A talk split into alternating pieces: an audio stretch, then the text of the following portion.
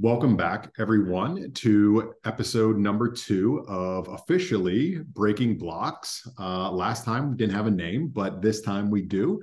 Um, obviously, pun on blockchain, but also breaking a bit of norms, especially from a founder's perspective, to where sometimes we don't always want to talk about the ugly things that inevitable are going to happen uh, whenever you're trying to stand up a project. So today, I'm super, super excited to introduce our guest, Chad Barraford, um, one of the founders and lead developers with Thorchain, where mm-hmm. he'll talk you through exactly what Thorchain is and everything. I, I won't take that from him, but I'm also excited to hear about some of the um, you know hard lessons that goes into um, building any project, but especially one that was ambitious, innovative, and also very successful as well. So, Chad, thank you for taking time to join us today.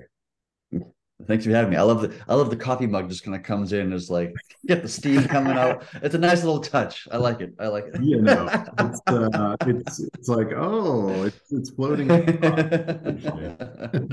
no, no. Thanks for thanks for having me and inviting me onto the onto the pod. Like this is an interesting topic, and obviously, as you said, like not a lot of people like to talk about it, but you have to wear your scars, you know, uh, and and be be aware. Just and this for the sake of uh, educating others to learn from your mistakes yeah, for sure. So I look at this as much about as like me trying to educate myself as a founder and builder in the space as much as like I want to educate others there too. So I'm super curious to like learn and hear um, as well. For those like the uninitiated, so to speak, um, why don't you just give us a quick overview of like what Thorchain is and also sort of like status quo?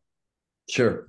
Yeah. So Thorchain's uh, at its at its uh, highest level, it's it's a DEX, right? Uh, and what makes it unique and different than, every, than every, all the other DEXs out there is that it's chain and asset agnostic. So it can swap and add uh, assets between pretty much any blockchain out there. UTXOs, EVMs, CryptoNotes like Monero is possible. Um, uh, Polkadot, I don't know, eh, Cosmos, like all, all the things. And so because it's able to work with any asset in any chain, it can swap Bitcoin to Ethereum, Ethereum to Doge, Doge to AVAX, AVAX to BNB, BNB to something else.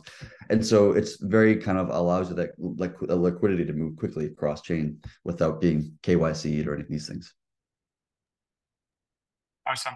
Um, so the first question I have, like uh, when I I hear that is like uh, when you know um like uh, all the hacks that happen uh, in the different like uh, bridge um protocol and platforms like uh, how do you approach that um i mean like uh this is very very complex but um at the end of the day you need to to provide like a pro- product to end user that is safe mm-hmm. and uh, what are the hurdle to to build uh, this kind of product i'm really yeah. curious well, first of all, I wouldn't consider Thorchain to be a bridge, right? So to me, when you when a bridge is when you take one asset, let's just call it Bitcoin, and then you you lock it up, and then you mint a new mm-hmm. coin on the on the on the destination chain called TBTC or you know uh, WBTC or one of these things. That's a bridge because you're actually taking something and you're bridging it across and creating the asset on the other side. You're bridging the asset itself to the other, other side.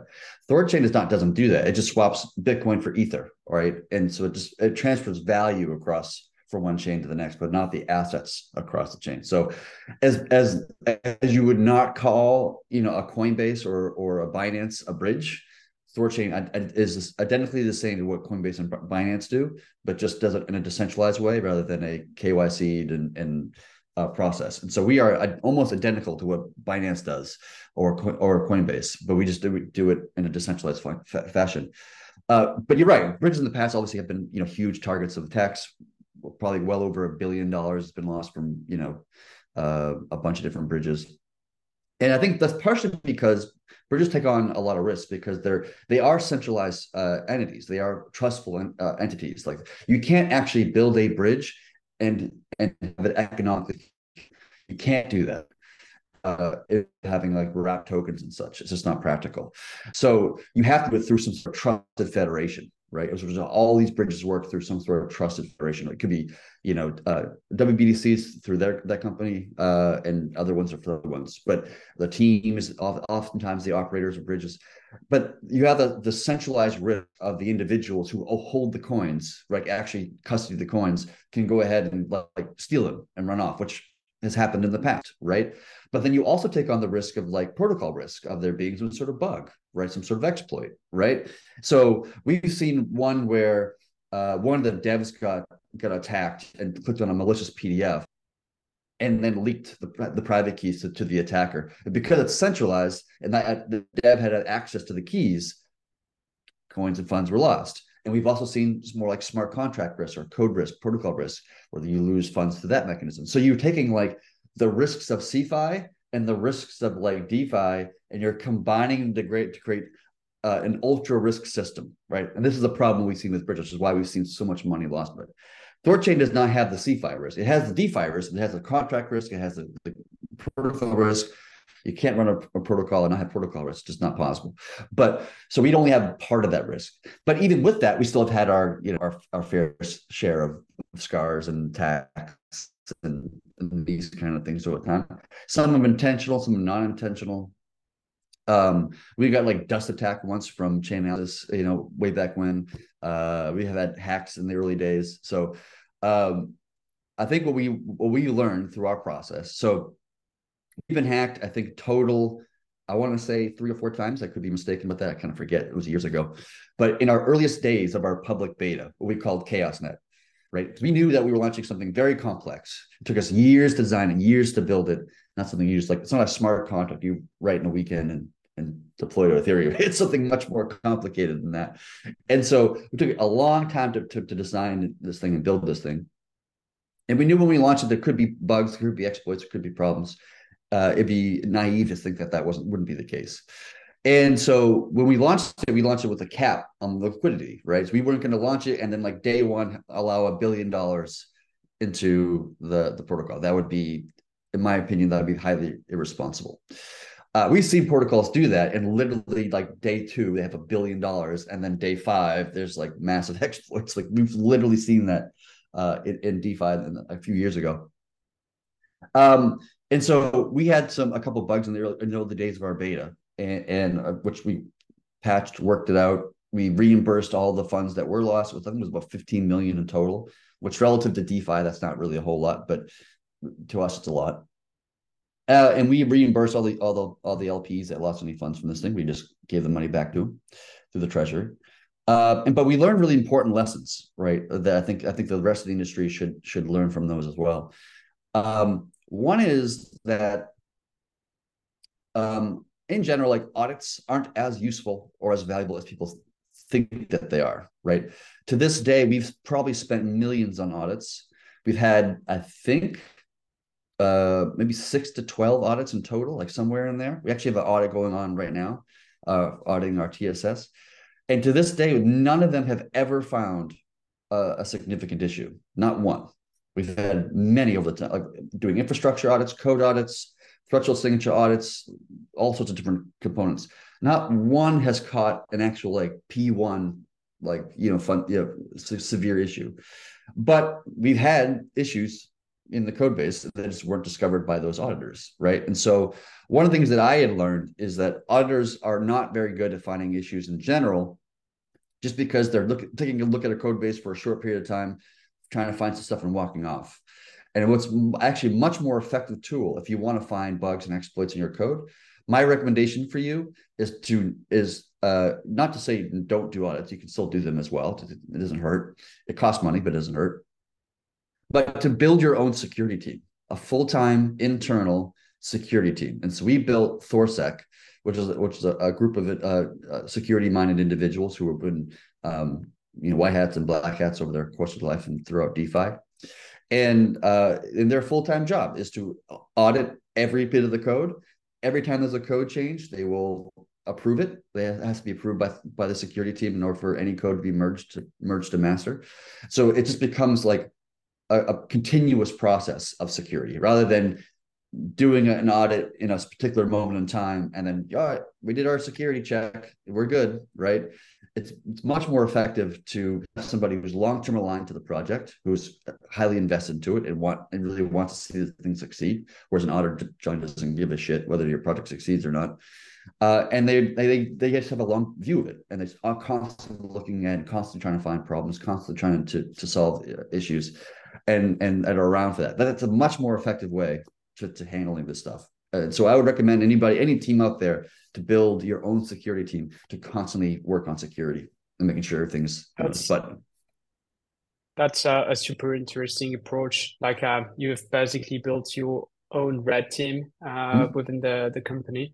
Um, so that's really cool. But do they um, uh, do they code as well, or they are very independent? Like because uh, the you could have like a certain uh, they could do the same mistake like because it's the same code base at some point like you uh, it's not that you get bored but you you get used to and so you are not as sharp as uh, as uh, you were uh, mm-hmm. in the early days so how do you handle that on a, on your side yeah, I mean they do code. Um, they well they can code. They don't code very often, to be honest.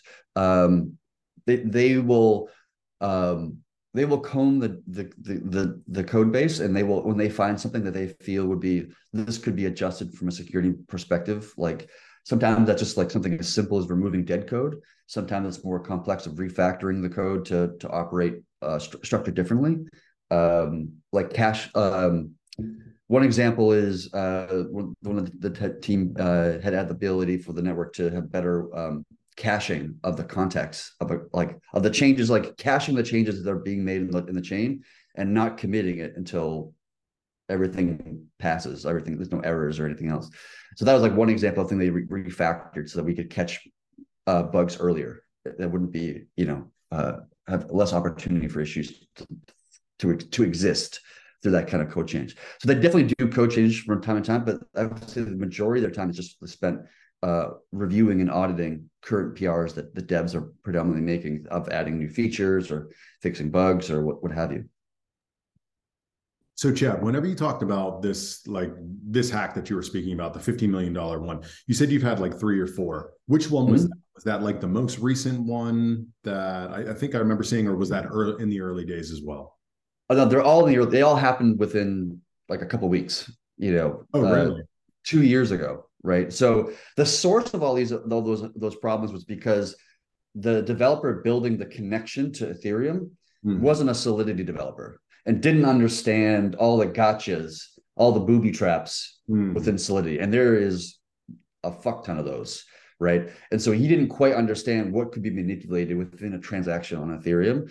And the, our, our guy that did know Solidity fairly well wasn't working side by side with him and should have been. That was the root of every one of the issues we had, and all of them were based manipulation, solidity based, you know, uh, that kind of stuff. We've since obviously solved all those issues, and we haven't had an issue since, and that's been we haven't had a, a bug, uh, we haven't had an exploit in since since then. So it's been uh, two, three years, whatever the hell the number is. Mm-hmm. Um, but that was just part of that dev just not having a good understanding of solidity. Got you. So so walk me through what the what the days look like from like your perspective whenever the hacks are occurring because two years onward like you're super well composed and you're like ah you know shit happens. Like it's 15 mil here 15 mil there. What the fuck are you gonna do? But like in the moment i'm sure it wasn't like that. So walk us through like what like what that looks like and sort of um, kind of like the all hands on deck process as you're going through hack one. And then you're like, fuck, man, hack two and three, but ultimately coming out on the opposite end, which we see now, where you can look back on it and say, super glad those things happened. Yeah, yes. Um, so they're not fun, as you could probably guess. Um, and they're highly fucking stressful. And they happen um, you know, anytime, middle of the night, middle of the day, you know, I think at one of them I was like at the zoo with my wife and my wife's sister, and, and, and I'm just like, I gotta go home right now. you know what I mean? Like, I gotta get home real fast. Uh, so they can happen anytime. And, and, they're highly stressful, right? And the whole community is, you know, also, you know, watching this happen, and they're they have a thousand questions, and we have a thousand questions, and and you know, all the devs and the, and the, and get get on and try to figure out what's happening, and blah blah blah, and all these things, and and um, we had built in something we call the Mir admin, which is basically a, an ability for devs to be able to pause trading, for example it can't like withdraw funds or anything like this. It can only just like pause some operational things, some features or some trading or a particular chain or something like stuff. And so that was very helpful to be able to to pause things when something's going wrong, especially in those early days of those beta when you're still kind of like finding your footing in a sense. Uh, and so that's very helpful. So you can pause things, look, do an analysis of the what ha- the transaction, what came through, what like what triggered what, and then try to figure out what the bug was, find the solution, and then but that's not all like people are freaking out people are yelling you know in, in, in the discords and they're like upset about x y and z they're oftentimes like oh it's an inside job or like you know the the, the, the conspiracy comes out rather quick and everyone starts yelling about like you know or something like this right and it's always everything is always an inside job apparently it's always a rug it's it's always a it's always, it's always a rug. sometimes rug. it is and, and yeah. honestly sometimes it's not but uh and then it becomes the long-term process of like all right how do we make it right right? So we, you know, 15 million total out, out of the total, I think it was three or four uh, uh, hacks, 15 million total. How do we make it right? And then we have to find the the, the funds to, to do so, right? And we did that mainly through the treasury. I think to go loan out through uh, some uh, Ethereum protocol. I can't remember which one it was. top of my head, that was a long time ago. Um, but that's the other part too, right? And, and long term, like that's the, once you've been hacked, that that shadow does not just like go away. Even to this day, it's still something we obviously talk about. We're talking about it right now, which is perfectly fine. But it's just kind of uh, shadow that's just cast over the project over a long period, and people like lose lose trust in it because of it, which I understand why. Like I don't blame anybody for that. But at the same time, like almost every project in crypto, like ninety percent of them have gone through, you know, one exploit or a hack or, or, or whatever. Like everything, like Uniswap has, I think, and and and uh, compound has and you know it's just it's just a common thing to happen because it's code like and you can't write perfect code just not possible it's always going to have bugs it's always going to have issues it's hopefully the bugs aren't severe ones right yeah i think uh, that, that's a really great point yeah. like as you're talking about where you lose there's a long shadow that's cast on it. So even with one hack to the fourth hack like how are you guys managing that? Because one hack's one thing but then like another one comes in successive days or weeks and then another and then another. So like this space in is very short oriented, mm-hmm. short term focused. And yes, they are always quick to point the finger like, oh, what an unprofessional team. How the hell could they get hacked? It's a rug and all these different things. So, obviously, like, in my opinion, Thor, and I've known you for a while, Chad, but Thorchain is one of the best managed product projects. But more than that, it's got one of the most like fervent communities of people that appreciate what it is, but then also around the token rune there as well. Mm-hmm. So how did you guys go through that process and still manage in you know two years forward to come out on the opposite side? Because it's really interesting. Yeah. So um uh a lot of projects do not have what I call, I call like grit, right? And the and the ability to like when the days are the darkest and it looks like the whole thing is done, right? And to have the the pair of balls to to stay in it. And oftentimes you see a lot of a lot of projects just kind of exit in the bear market and because token prices down, communities upset, you know, blah blah blah, and and for a lot of founders at that time they, they've already made you know millions from the bull market and they're like you know fuck it. I don't need to do this anymore. Fuck this shit you know and they just walk off into a sunset with their money. And that's that's obviously not the right mentality to have for sure. And so for us we went through you know several you know, hacks in a very short period of time and and they were all just from the same thing it was all from just like ethereum related things that the, the dev didn't really quite understand it's all like the same root you know cause of it all and then after like I think the third one ever, we just we just decided, you know what, we're gonna put everything on pause for months. And we're gonna we're gonna restructure this entire thing from a security perspective, right? Was, so we that's when we built the, the ThorSec team. We we went out, we we hired uh, security people to come in. We made changes around uh, what we call the solvency checker. So it, then it, the network checks its own solvency, and every, as soon as things gets insolvent, it just self pauses to have to kind of be defensive, right, in the way that it works. So uh, we did that. We did we did like delayed outbounds. Another thing we added. So when we have a lot of funds going out, those out, those funds get delayed for up to one hour before they actually get signed and sent out. So if somebody sent in some like fake Ethereum tokens, let's just say, so like we think we have you know, 500 Ethereum tokens, but in reality, it's, you know, zero. Uh, and then we will find some, the solvency will be like, oh, hey, we think we have 2000, you know, Ethereum tokens in total, but we only have 1500. The, this this ain't this ain't right, right, and then it will just go ahead and pause it. So before the funds are even sent, because those are delayed, the entire chain is just paused. So it's an automatic kind of defense mechanism that has like a very kind of like broad ranging uh, system. So that that even if you find some new exploit that we don't not not aware aware of, we have this kind of blanket layer of protections through the delayed outbounds, through solvency checkers, and all these and, and a series of other things as well.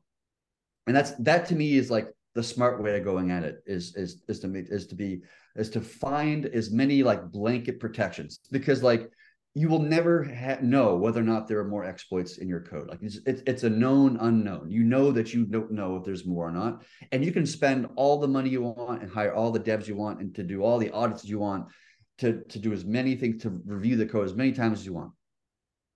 But it's a needle in a haystack oftentimes and you may not find all the needles and you don't know how many needles are actually in the haystack. And so you know that some level there could be more exploits. You never know if there's not, not. And so the best thing to do is just to create as many like blanket protections as possible so that even if somebody finds a needle in that haystack they wouldn't be able to extract the funds from the network right? That's like that's what i had realized what i had learned through those that process of those dark days back then was that we will never know if there's more exploits. There's not not possible to. Let's just figure out the best protections, blanket protections of the networks we can apply, so that even if somebody were to find an exploit tomorrow, it wouldn't it wouldn't really yield anything. In fact, the delayed outbound is des- designed in a very interesting way, where because of that delay, it makes more financial sense for a black hat to be a white hat, because you'll actually make more money on the bug bounty right? And that's another thing you should have a bug bounty, by the way. But you'll make more money on the bug bounty than you would in extracting the funds because the funds wouldn't not much of the funds would be able to leave.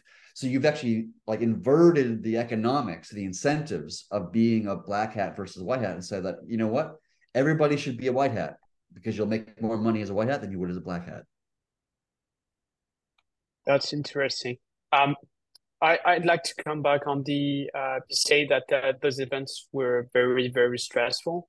Like, mm-hmm. um, do, do, you, do you have uh, can we come back on that? Like, do you have advice like for founders or wannabe founders to be maybe prepared for those events? Uh, because I imagine like uh, maybe because of the stress, like uh, everyone yelling at, at, you, it can be like uh, really annoying. Like uh, when you want to to find and understand the problem and maybe patch it, pose the things, etc. So do you have advice for funders to be prepared for those different events? Yes. Um, if you find yourself in that scenario, unfortunately, uh, do your research, do a deep dive, like deep dive into what happened. Try not to to like to say anything too early, right? Before you know it. Just keep it very vague in the beginning of like, we're aware of unusual activity, whatever it is uh, and devs are looking into it. We'll let you know once we've done our full analysis.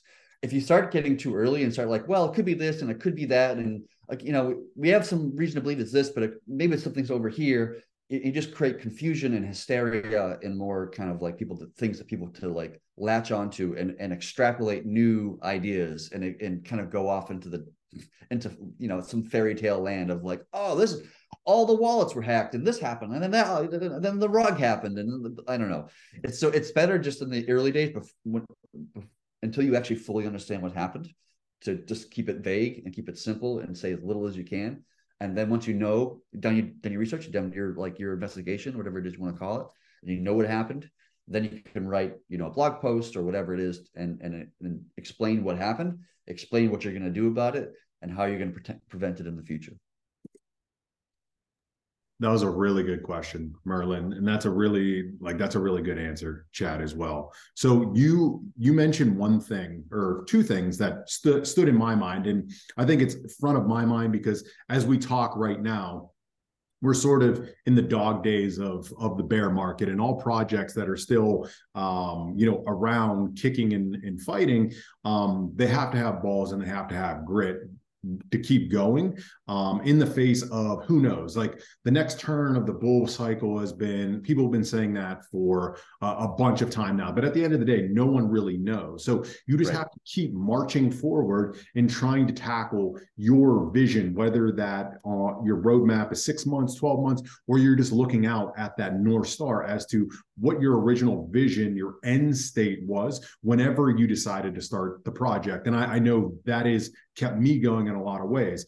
Yeah. I agree wholeheartedly that um, this space, like especially with bear markets, it's filled with weak people. Like, and that mm-hmm. goes from top to bottom, not just talking yep. about founders, but also investors and yep. all advisors, service providers, etc. Like, whenever shit hits the fan, they don't have the balls to keep moving forward. And everyone's got their own breaking point. No one is immune or a machine, but I think whenever you have a vision as to like what why you get up and do what you do and eat the shit that you eat on a daily basis it allows you to take more punches than other yep. people necessarily would be able to do so from your perspective like what is your like vision what is you or, or your team's like end state that allows you to not only weather what you went through as we're talking about these three these exploits that were two years ago but now coming out seemingly in a bear market but more than that building probably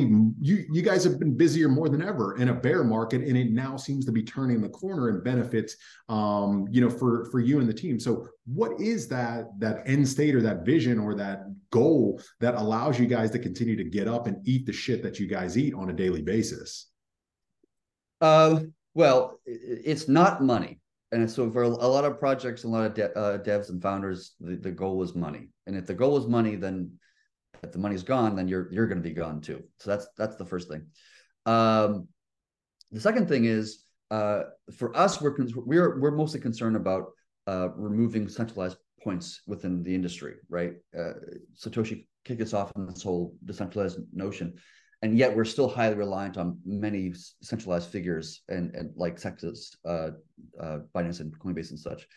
And so we really think that not only can we build a decentralized exchange that can go cross chain and support the biggest assets in the world, like Bitcoin, like Ethereum, and so forth and so on, but we can do it more effectively, more cost effective, more more cheaply, uh, with more uh, with better UI, better UX than you can possibly do in the CeFi world. And so, like we have a viewpoint that Thorchain should become the largest exchange in the world, bar none. They like by trade volume, it will one day surpass every centralized exchange and decentralized exchange.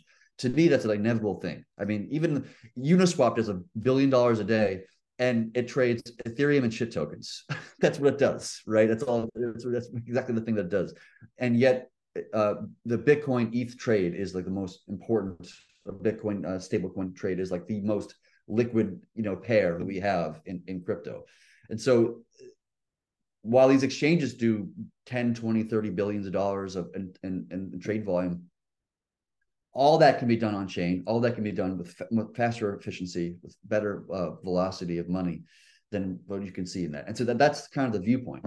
Um, we also believe very strongly that like defi uh, doesn't have to be uh, uh attached to a particular chain that we can build the same DeFi primitives of like AMMs, lending modules, uh, lending systems, uh, all sorts of different things. You like even NFTs, whatever.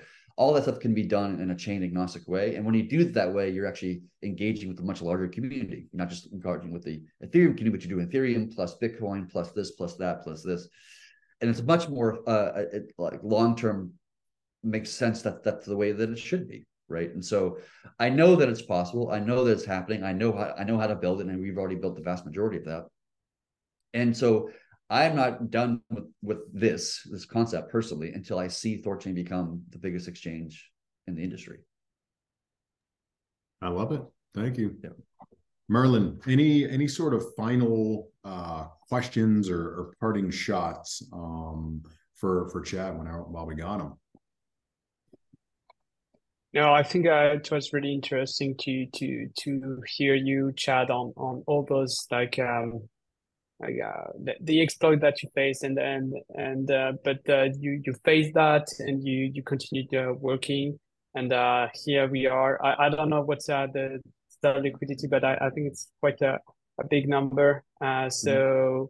yeah, that's um, um uh, I think um like many founders could um maybe learn about that experience and like uh, be more prepared for those events that I just say like 90% of um, every um, DeFi protocols have at some point uh, had uh, some issues in their code.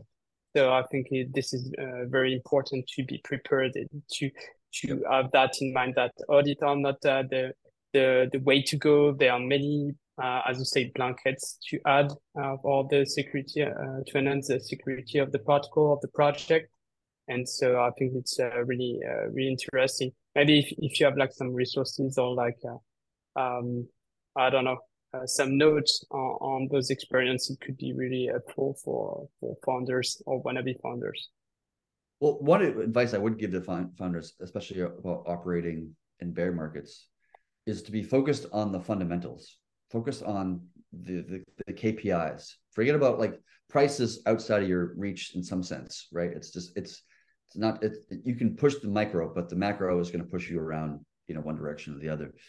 And so in Thorchain's case, like our our fundamentals are stronger today than they were at the top of the bull market. Like we have more traders, we have more volume, we have like like everything except for price and maybe TVL uh, is up and to the right at the bottom of the bear market. we were outperforming the top of the bull, which is pretty crazy.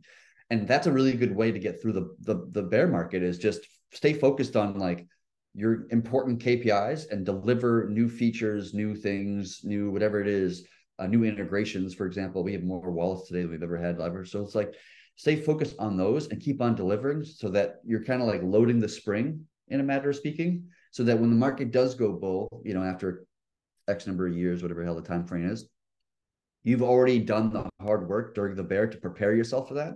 And then when things go, you know, up and crazy and bubble mentality and people yelling about, you know, safe moon or the fuck bullshit meme coin might be, uh, that you've already loaded the spring so so tightly that you're gonna pop off. Like that's so that that the, the KPIs that you've delivered on will will just create a huge amount of uh, volume and such for, for whatever the, the thing that you're that you're working on or building. Awesome. That was the question that I was gonna that I was gonna ask. I was like, do you have any uh, final parting words of wisdom for for any for any founders or builders? Ignore and, the price. Focus on the fundamentals. What are you providing? What is the problem you're trying to solve? Are you solving it? How do you measure that? Right. And for us, you know, it's it's volume, it's it's you know unique swappers, it's a bunch of different KPIs. Uh, TVL is another one we look at. Uh, but how do you how do you solve those problems? How do you get more volume? All these kind of things. That's what I recommend. And and then if you do that, then you, you care less about the price being you know in the shit or whatever, or even the price that's you know going bonkers. Either direction, fairly ignore that as noise and focus on the signal, which is your KPIs.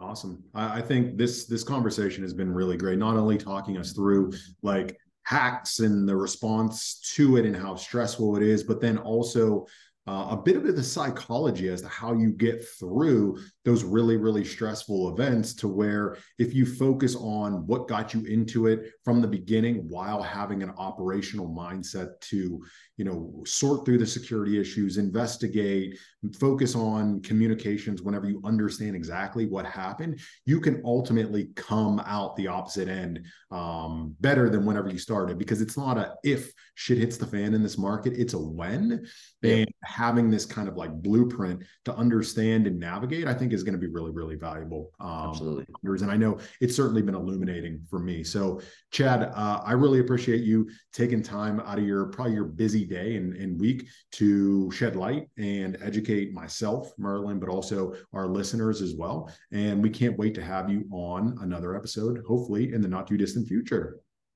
Yeah, I'm always down to come back. Invite me again.